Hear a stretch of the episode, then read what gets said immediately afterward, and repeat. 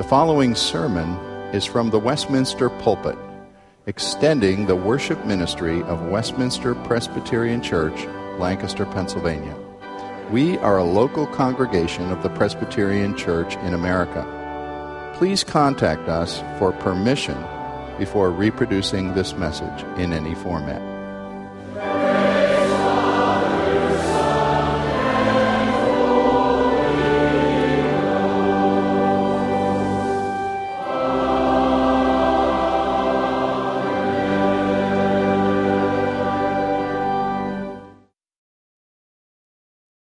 You've just sung in the last verse of that hymn about the great event of Christ's return. The choir sang a wonderful anthem. I thank them for singing that today. That great anthem about the return of Christ. This is a subject that we have before us. You know, you might think it's strange to dwell in the world of earthquakes in Haiti and wars in far places and political headlines and then come to church and hear about the return of Christ and the resurrection body. And some people would say, well, I feel like I'm stepping out of the zone of reality into unreality. I wish I could somehow turn that thinking in your mind. Know when you turn aside from the troubles and the great pains of this world, you're really turning from the temporary reality. And now we look at the permanent reality. Listen to what Paul has to say in 1 Corinthians chapter 15 beginning at verse 35. Someone may ask, how are the dead raised? With what kind of body do they come? How foolish! What you sow does not come to life unless it dies. When you sow, you do not plant the body that will be, but just the seed, perhaps, of wheat or something else. But God gives it a body as he has determined. And to each kind of seed, he gives its own body. All flesh is not the same. Men have one kind of flesh, animals another, birds another, fish another. There are also heavenly bodies, and there are earthly bodies. But the splendor of the heavenly bodies is one kind, and the splendor of earthly bodies is another. The sun has one kind of splendor, the moon another, the stars another and star differs from star in splendor. So will it be with the resurrection of the dead.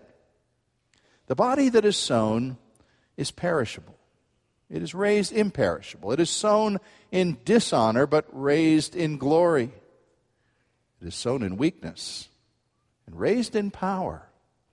It is sown a natural body and raised a spiritual body.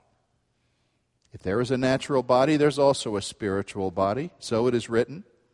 The first man, Adam, became a living being, and the last Adam, a life giving spirit.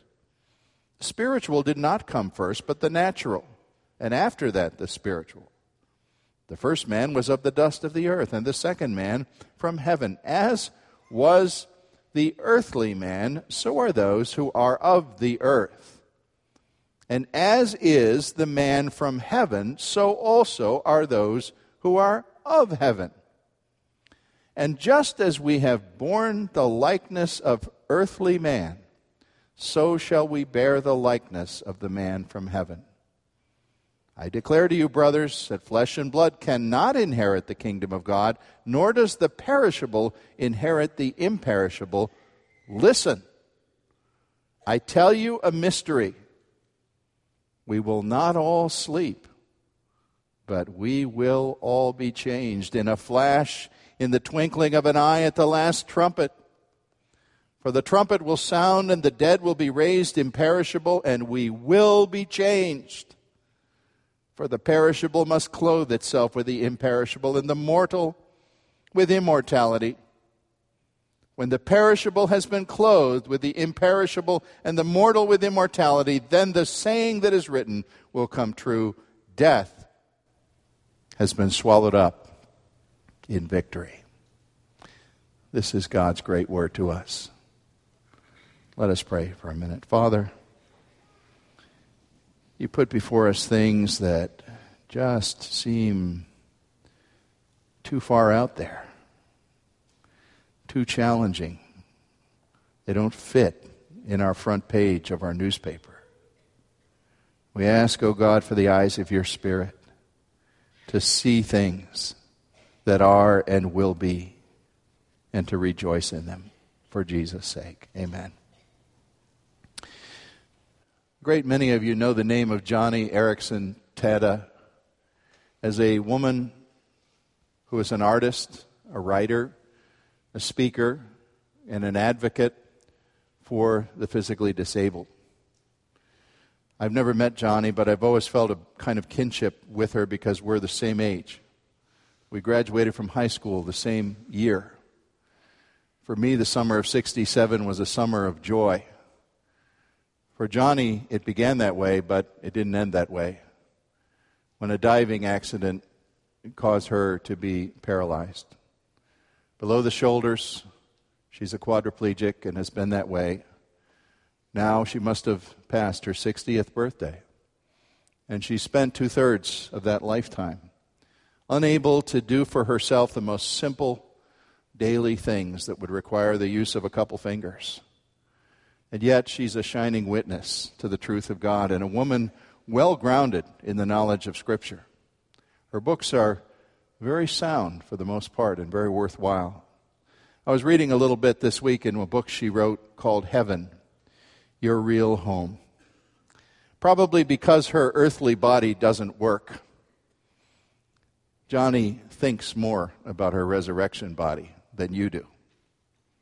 She said in this book, let me quote, Somewhere within my broken, paralyzed body is the seed of what I will become. Paralysis makes what I am to be in the future all the more grand when you contrast atrophied, useless legs against splendorous, resurrected legs. A gigantic oak tree, she said, bears no resemblance to a tiny acorn. Right now, I'm just an acorn when it comes to understanding heaven but I can tell you, whatever my acorn shape becomes in all its power and honor, I'm ready for it. Every Christian should be able to say amen to that. Joni may appreciate it more than you or I from the standpoint of a wheelchair. But are you ready for the power and honor of the new body God is going to bestow one day? The scripture says within every Christian who is reborn in Jesus Christ is the prototype for a thrilling resurrection upgrade. No matter what your present thoughts about your body are, whether about ailments, whether about what you regard as shortcomings that your body has, whether weaknesses, perhaps you feel yourself to be disfigured in some way. The scripture says the final heaven and earth that we have spoken about these last couple weeks is going to see you remade in vigorous bodily splendor. C.S. Lewis preached a famous sermon called The Weight of Glory that's been printed separately as just a sermon by itself. It's well worth looking up. In this sermon, Lewis was developing the idea that we rub shoulders in this world every day with men and women and boys and girls who, as he described it, if we could see right now what they're going to be like in eternity, we'd be utterly amazed. He said, if we could see what the Christians will be like, we would want to fall down before them and worship them. If we could see what the non believers will look like one day, we would probably want to run away from them in horror. And I'm going to quote a sentence in which he has a, a theological error, but it's stated for a literary purpose. Lewis marveled and said, It's a serious thing to live in the society of potential gods and goddesses. I hope you hear his error. We're not going to be gods or goddesses. But what we're going to be is way beyond anything you've ever seen on this earth or imagined. It's possible that I might have some of you confused in the way I've developed these messages in the last few weeks because as we've now come to the Christian future, we're away from the unbeliever's future that we looked at in the fall months, Perhaps I should have started right here with the reality of the resurrection body, because after all, when we read 1 Thessalonians 4, when Christ shall come, the great thing that's going to happen is the resurrection of believing dead. I didn't start there. I started with the remaking of the cosmos two weeks ago. The events in 2 Peter 3 tells about. Last week I elaborated a little more on, on the final home of righteousness in talking about God at the center of it, the, being the all consuming reality of eternity. I wanted to set that stage for you, I think. But I come now to that which you might say is really first in the chronology. If we can say there's a, an order of events, perhaps, at Christ's coming, it appears that the resurrection of believers is first. You remember what 1 Thessalonians 4 says? He brings with him those who have died, the souls of the just made perfect. They are the first to be raised. Then those who are yet alive. It's that reality that we want to point to today. And I can, cannot even begin to hardly scratch the surface in one message. I'm going to look at it some more again next week, so maybe the questions I don't address today may come up next time. I want to step back and look at this great reality of Christians expecting a resurrection body. You know, that's not everybody's idea of eternity. Christianity was greatly influenced by the Greeks and their philosophy, and led by Plato, the main Greek ideal was the separation of the body and soul or spirit. Plato said, Flesh is a bad thing.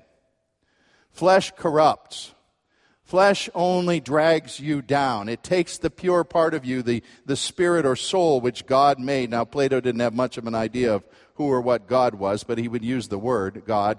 And he would say, What you need is for your spirit to be liberated from the prison house of flesh so the pure soul can exist before God. And that was the Greek ideal. And that crept into a lot of Christian thinking and made people not think biblically. Because here's the biblical understanding, which is actually quite different. The Bible says just as Christ is going to redeem our souls and has redeemed our souls at the cross, if, if you have put your trust in Him, you've been ransomed. A wonderful Sunday school class today, we, we went through some of the things that have happened. You've been justified, you've been redeemed, you've been reconciled. Christ has done that through His cross. And, and that's what everybody says oh, salvation. Sure, my soul is saved. But that's a big part of it, but it's not all of it. We saw a couple weeks ago that God is actually redeeming the whole creation. The whole cosmos is going to be remade as a new heaven and new earth is the final home for God's people with God dwelling at the center, with Christ visible before his people. Genesis chapter 2 teaches that we are not just pure spirits, as Plato would want, we are bodies and souls. God created bodies from the dust of the earth, like any animal, but then He did something He didn't do for the animal. He breathed His Spirit into us. Now, whatever that means precisely, it's telling us that we are something unique. We're not just in the evolutionary chain from animals, we are a special creation of God. We have His image. We have His life in us. We have the ability to respond to God and all the things that His image means. Now, if God is going to save our souls by the cross of Jesus, don't cut yourself off and think that he's going to provide a halfway redemption and save souls only. He's interested in saving whole persons.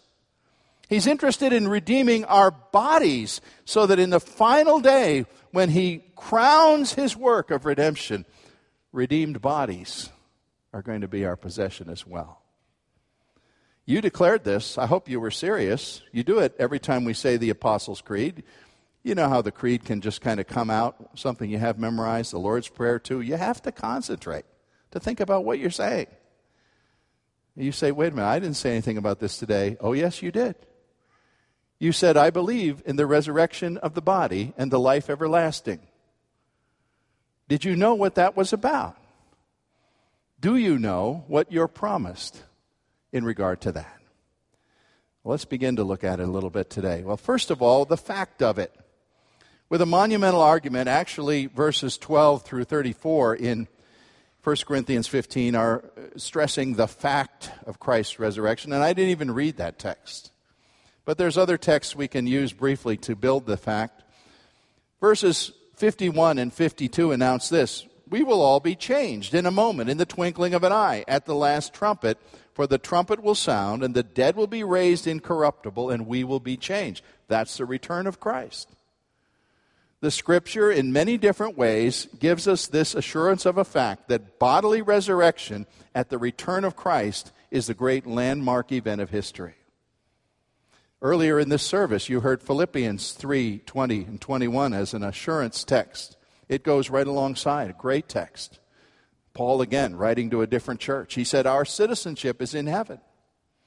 And we eagerly await a Savior from there, the Lord Jesus Christ, who by the power that enables him to bring everything under his control, you see, it's part of a big program, he will transform our lowly bodies to be like his glorious body. Now, there's so many threads of this, we can't go and trace them all, but just let me suggest a few in the Bible that, that predicted this, that caused us to anticipate this. Several months ago, I put some stress on a text way back in Job, one of the oldest books in all of the scripture. It's not first in the Bible, but it's one of the oldest. The book of Job. Here's this man in the midst of suffering. His own body is suffering. We read about Job scraping the sores on his skin with a sharp edged tool or something. Wow, was he suffering.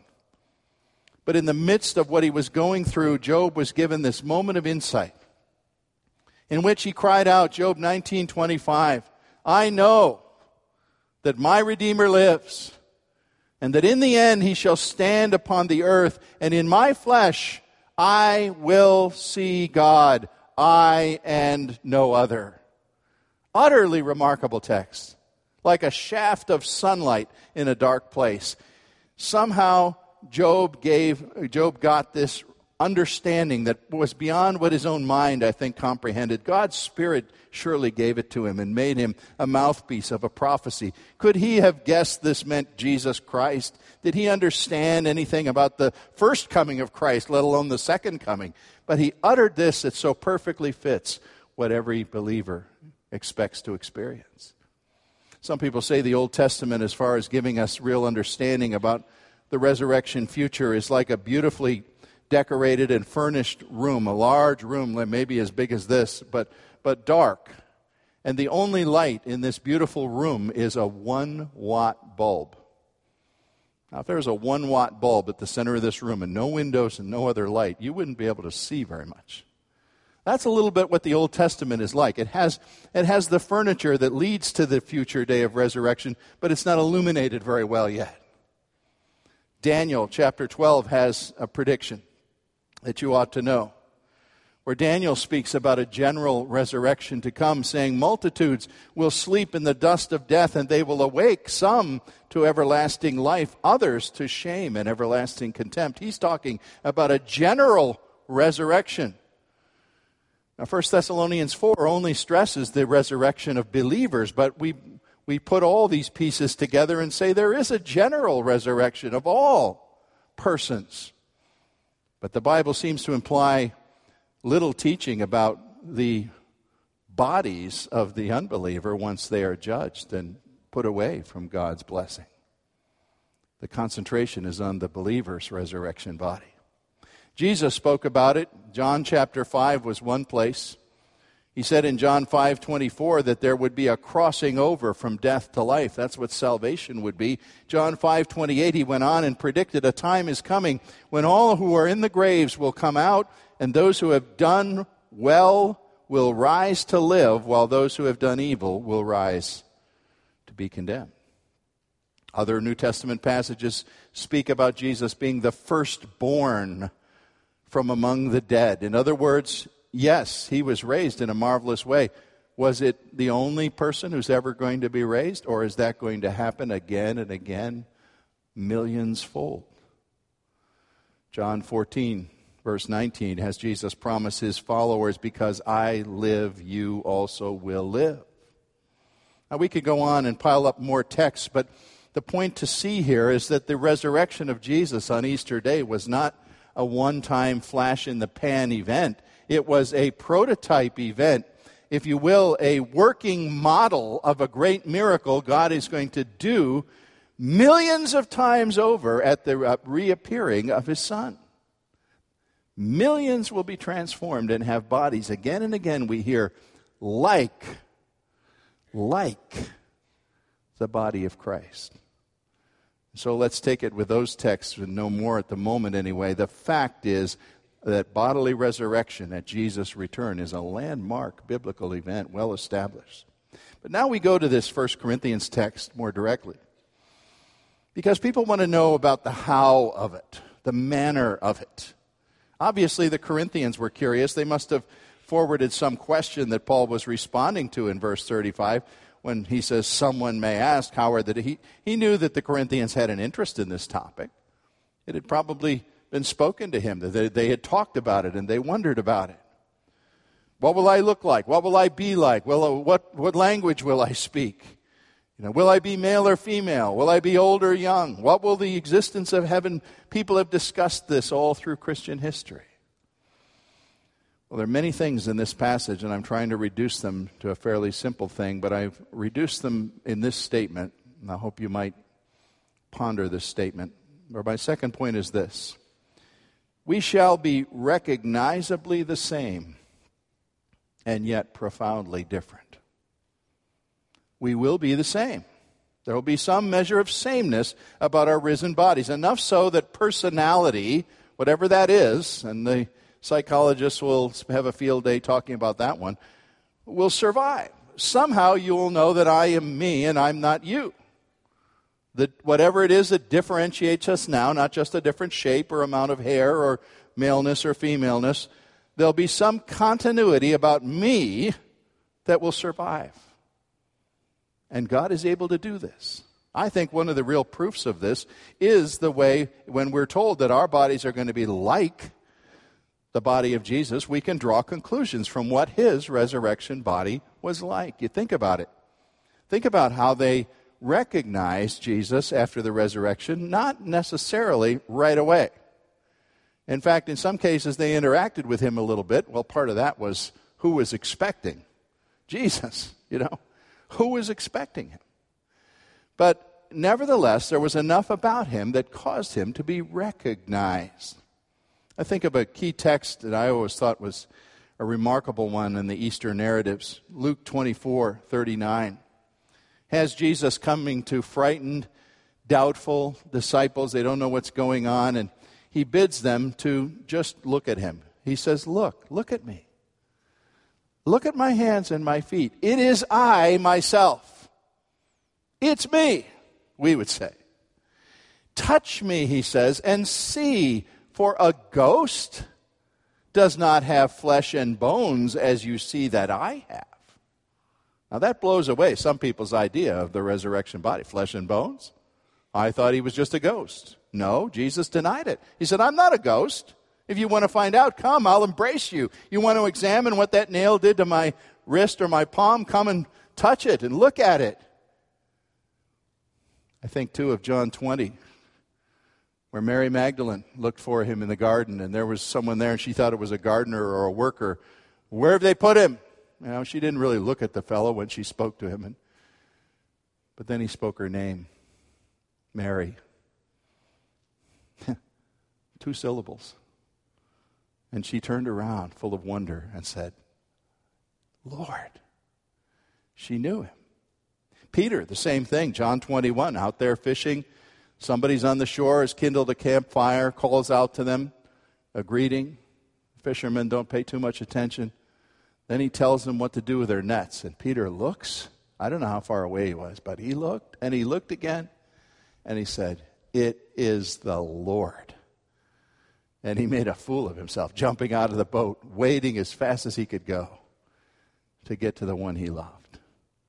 You heard it today in Philippians 3:21. Our resurrection bodies will be like his glorious body. We may do some reasoning from what his body was to think what ours will be. What was true of him will be true for us. Now, you know, there's a wonderful application in this, I think.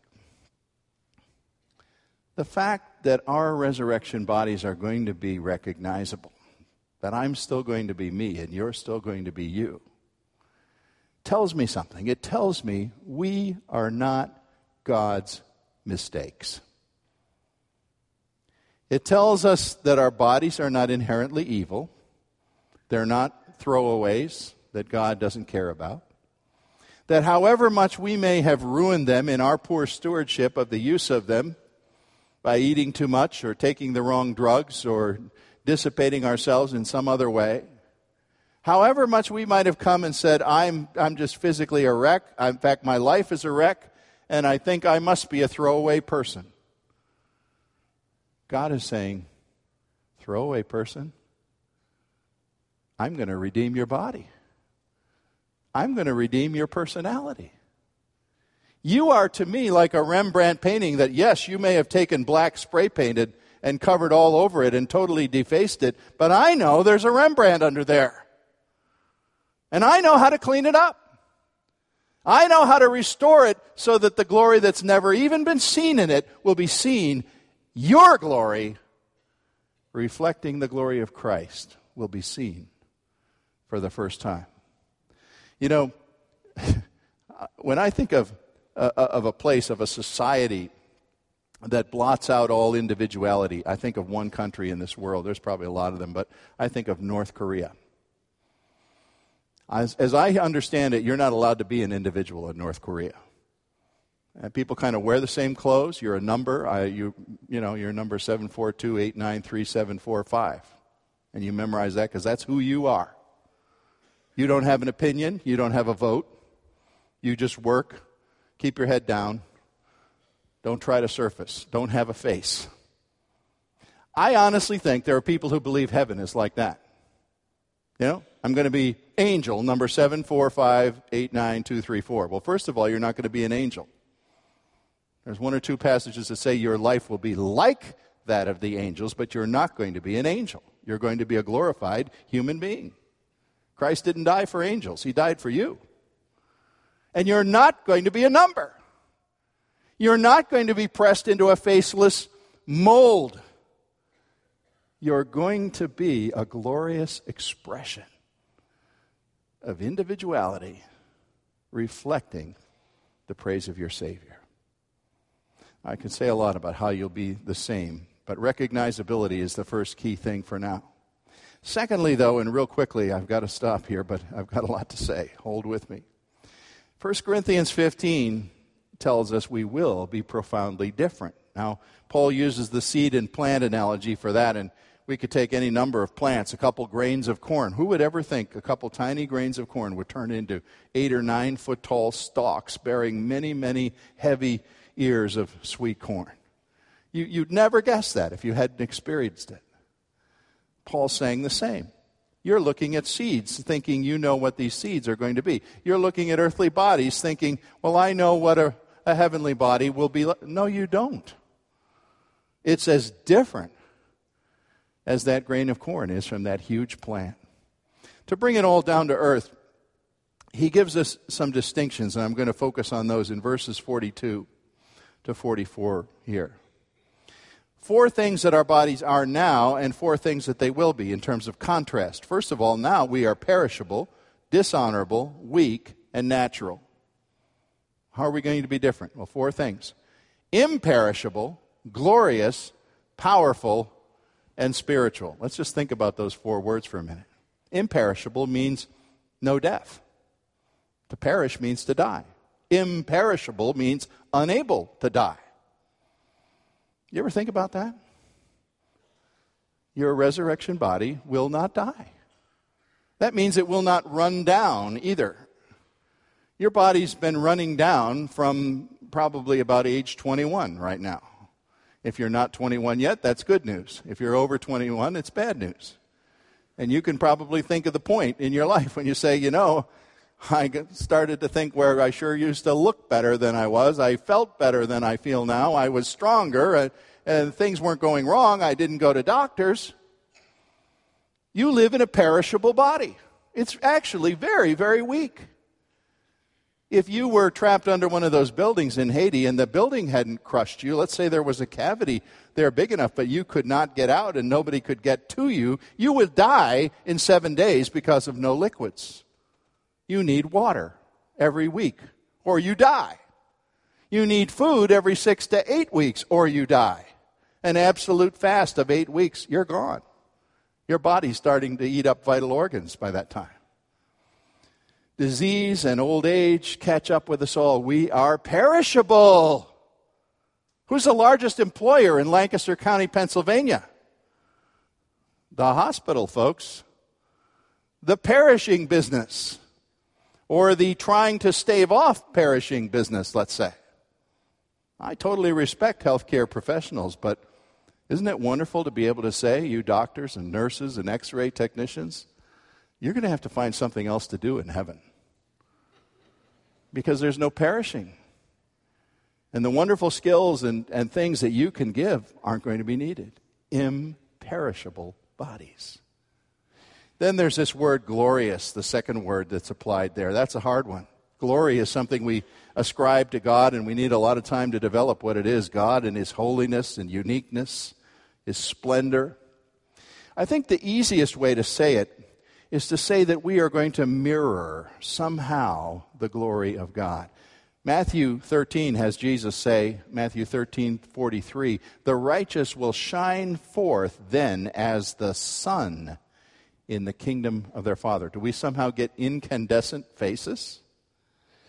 I can only think that what we get are the kind of faces, the face that Moses had when he was in the presence of God. Remember that? He came away from the presence of God and his face glowed. It wasn't Moses' glory, it was God's glory that was seen in this man's face. That's what we'll have, I believe. The third contrast given is power as opposed to weakness. I used to be proud as a young husband. My wife would come out with some jar like the pickle jar or something, you know, and they put the top on too tight. Dear, can you get this open? Ah, it's my chance to be a man. I grab the pickle jar and go, and it popped right open. I, Here it is, dear. Now you know I'm a man. I can open pickle jars. Listen, it's getting to be a challenge that I don't welcome. Once or twice I haven't been able to do it in the last little while. My power is diminishing in more ways than one. We won't go into that too much. But you know it's true. We get weaker and weaker the longer we live in these bodies. We don't have power anymore. What does power in a resurrection body mean? I'll take us back to a few weeks ago, the last week of December, when we weren't talking about this subject, but I was talking about Isaiah 40 and that ringing promise of God that we all love when Isaiah said, We can mount up with wings like eagles and run and not be weary and walk and not faint. Wow. The idea of running a marathon boggles my mind. Some of you in this room can do it and have done it. I'm going to beat you.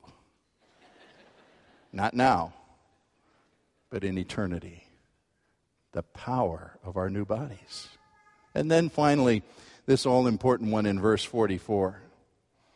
That body will be a spiritual body, not a natural one. Be careful here because you can really make a mistake. We think spiritual means non material or not real, ghost like, phantom like. Wait a minute. Jesus said, A ghost does not have flesh and bones like I have. It's not correct to think of a spiritual body meaning less than real. Here's what is suggested by experts, and I think the word means. It sounds the best to me. Right now, our bodies are natural bodies, and they respond to natural impulses and natural temptations and natural controls, which usually mean they're out of accord with what God wants. A spiritual body is a body that responds to the Spirit of God in perfect submission. So that the suggestion of God is, Yes, Lord, I'll be delighted. Not the bulky mule like resistance that our natural bodies show to everything the Spirit of God reveals in the Word of God. A spiritual body is a real body, but it's a body submitted to the lordship of Christ and his Spirit. Well, there's so much we could say, and I'm going to go into it more next time, Lord willing.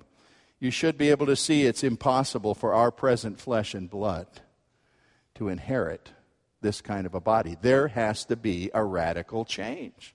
And that's what Christ has promised. Not a change taking place in a process, but an instantaneous twinkling of an eye change. Remarkable that he used that expression. Just let me speak to you personally for a minute. Because there may be somebody here who's thinking, well, I'm not really sure about all this. Sounds very unreal, very spacey. I'm not sure whether one of those bodies is destined for me or not. I want to speak to you if you're a person who feels you have messed up so badly in your stewardship of this life and this body that you'd say, I've made a wreck of it. God can't recover anything. He can't do anything with me. Maybe you're exactly like Paul in Romans 7 when Paul cried out near the end of that chapter, his famous wail, Who will rescue me from this body of death? And you remember he answered his own question? Thanks be to God. He gives the victory. I can't rescue myself. You can know for a certainty that God will have a bodily resurrection for you. The way you can know that is if He's begun it today. Because everyone in whom it has already begun can know that it will be completed. Right after he called out that question, Who will rescue me from this body of death? Paul, in a, in a mood of assurance, spoke a paragraph later in Romans 8:11. And there he said, If the spirit of him who raised Jesus from the dead dwells in you, you he will also give life to your mortal bodies. If Christ has given you a new birth by grace through faith in him, if he's working in you that sanctifying process and you positionally are already in Christ, justified, positionally you are perfect, positionally you are a citizen of his kingdom, then Philippians 1 says God will faithfully carry this thing out until the day of Christ. He will finish it because he started it. And getting an indescribable new body then is only the last crowning reward for every Christian. It's the crown of God's work of redemption. We shall be like him when we see him as he is. Can you imagine that today? No, you can't. I can't. But I believe this is our future. And if God has begun to change you from the inside out, I pray that he will build you up in a secure hope of the day when his own glory will be perfectly revealed in you and me. Our Father, we need this hope. We dwell so much on tawdry things.